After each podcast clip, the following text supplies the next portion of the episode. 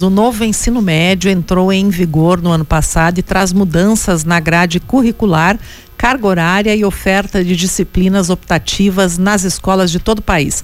Há quem defenda a reforma, porém também há quem critique as mudanças e defenda a sua revogação. Aliás, há uma movimentação nacional para a revogação dessa reforma. A gente convidou o professor aqui da UPF, Altair Fávero, ele que é filósofo, doutor em educação, para nos ajudar a entender melhor o que está acontecendo. É nosso convidado hoje aqui presencialmente no estúdio da Rádio UPF. Obrigado pela presença e boa tarde, professor.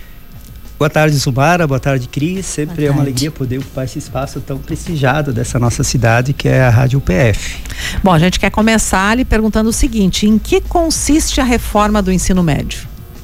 Bom, é, tentando ser o mais objetivo possível devido ao tempo, nós podemos dizer, em, em termos gerais, que ela consiste, como o próprio nome diz, uma reforma é, que altera é, primeiramente a LDB de 93, 94.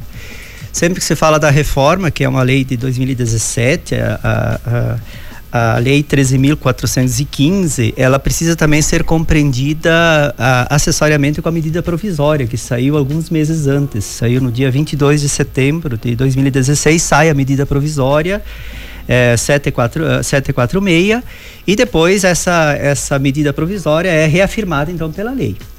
É, de forma muito simples, então, ela é uma, é uma reforma que mexe na LDB. E, e para ser bem pontual, assim, nós poderíamos dizer que, em, em, termos gerais, ela vai mexer em três grandes aspectos. Né? O primeiro deles é ela, ela faz uma reorganização curricular. Né? O que, que isso significa? Significa que o ensino médio vai ter uma parte comum, é, e uma parte que é, é, chamada de parte diversificada, que foi dado o nome de itinerários formativos. Né? É, então, essa é a, é a, primeira grande mudança que a reforma pro, provoca. Uma segunda mudança, ela amplia a jornada escolar, né? que era de 800, 800 horas, passa a, ser, passa a migrar para mil horas e tem como, como meta atingir até as 1.400 horas. Né? E uma terceira, uma terceira grande mudança é que ela, ela faz toda uma indução para pensar é, um fomento de escolas de tempo integral. Então, é, essas seriam, assim, em traços gerais, as, as, grandes reformas.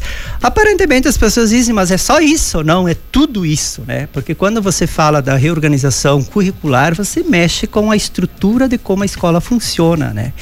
E talvez aqui um, seja um dos grandes problemas.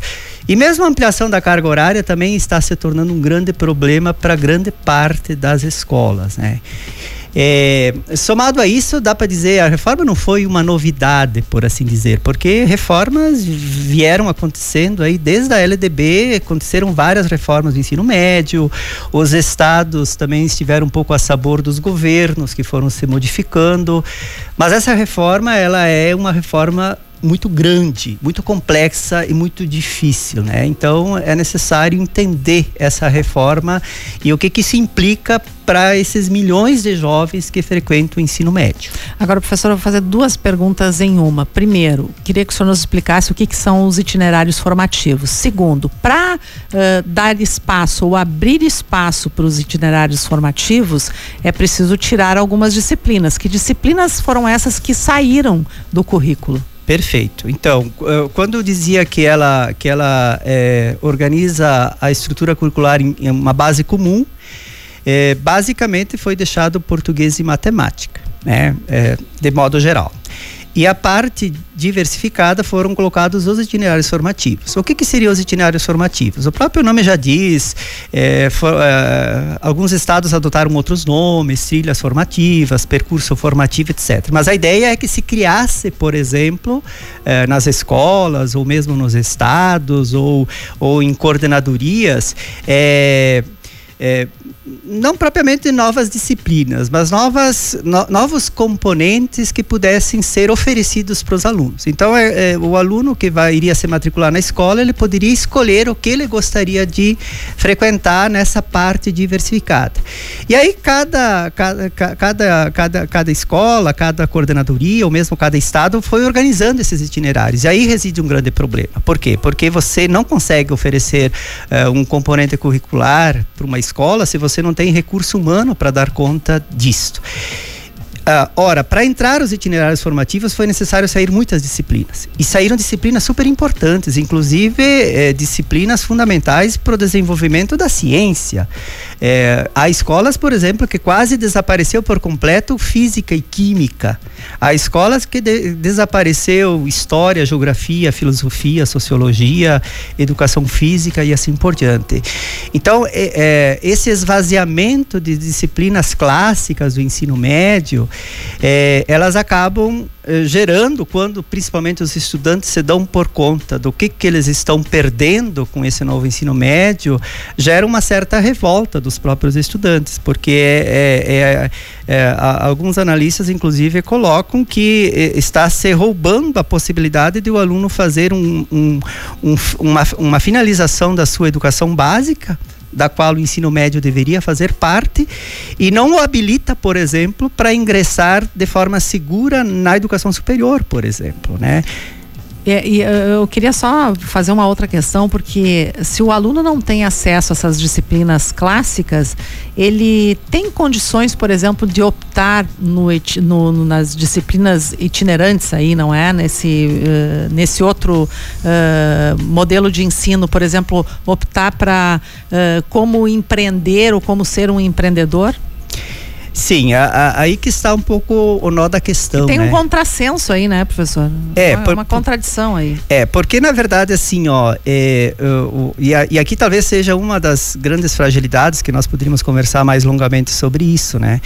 Porque uma coisa é você partir de um, de um, de um ideal de como a escola poderia ter os itinerários formativos. Eu acho que muitas, muitas escolas, algumas escolas podem ter esse privilégio, né? Eu me reporto, por exemplo, a escolas particulares que tem todo uma pluralidade de professores que eles podem contratar, é, talvez algumas escolas de centro que são bem abastecidas de professores, mas a grande maioria de, das escolas mal tem professores para dar conta das disciplinas básicas, diríamos assim. Então aí está a primeira grande contradição da própria reforma. É, a segunda contradição é que essa escolha não é bem uma escolha, é uma escolha já é, é, direcionada. Por quê? Porque você não pode simplesmente oferecer um menu de um conjunto gigantesco de itinerários formativos. Cada escola tem que optar por um no máximo dois, dependendo do tamanho da escola.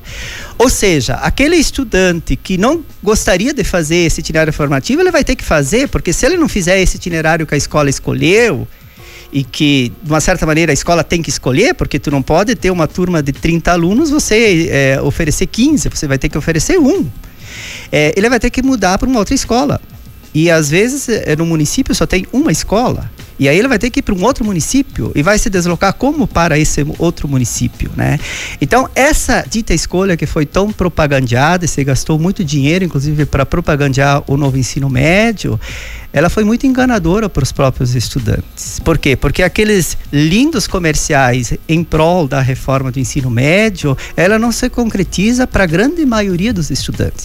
Nós estamos falando de estudantes que moram numa cidade de médio ou grande porte. Nós estamos falando de muitos estudantes que estão em municípios pequenos. Se você olha a proporcionalidade do número de municípios eh, no Brasil todo, dos 5.560 municípios que tem no Brasil todo, Quase 4 mil municípios têm menos de 20 mil habitantes.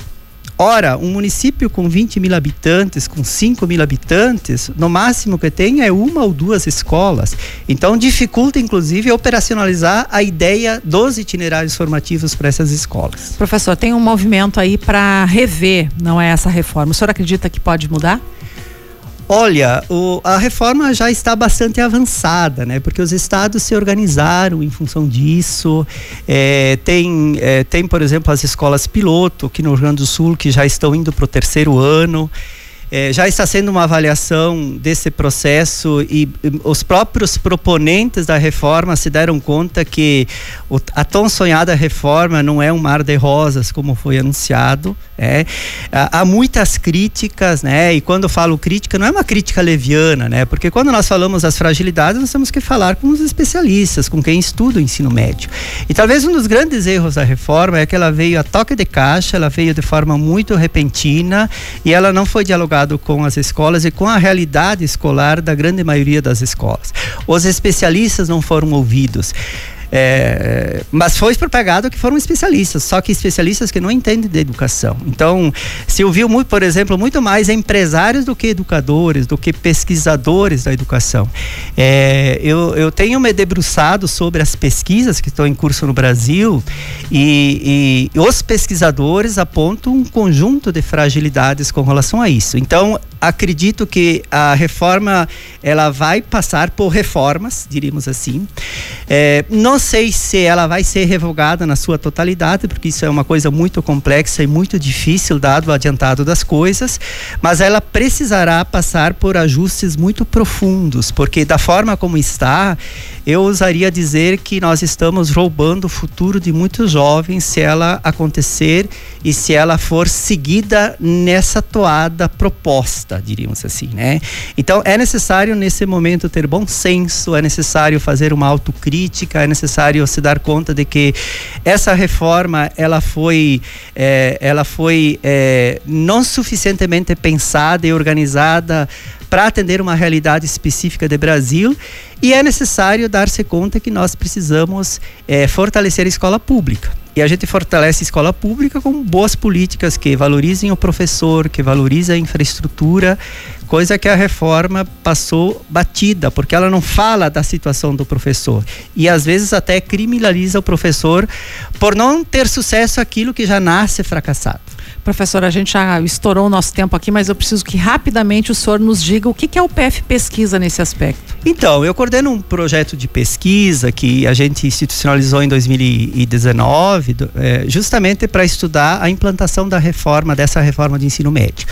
E é uma pesquisa de muito fôlego. Estão envolvidos aí vários pesquisadores, eu tenho, eu tenho doutorandos, eu tenho já pessoas com doutorado envolvido na pesquisa, mestrandos, e nós estamos fazendo um trabalho de ouvir os sujeitos que estão lá na escola. Então, nós fizemos uma parceria com a sétima coordenadoria de educação, a gente tomou como objeto de estudo as 10 escolas pilotos que foram indicadas aqui da região, justamente para escutar professores, diretores, alunos sobre a reforma do ensino médio.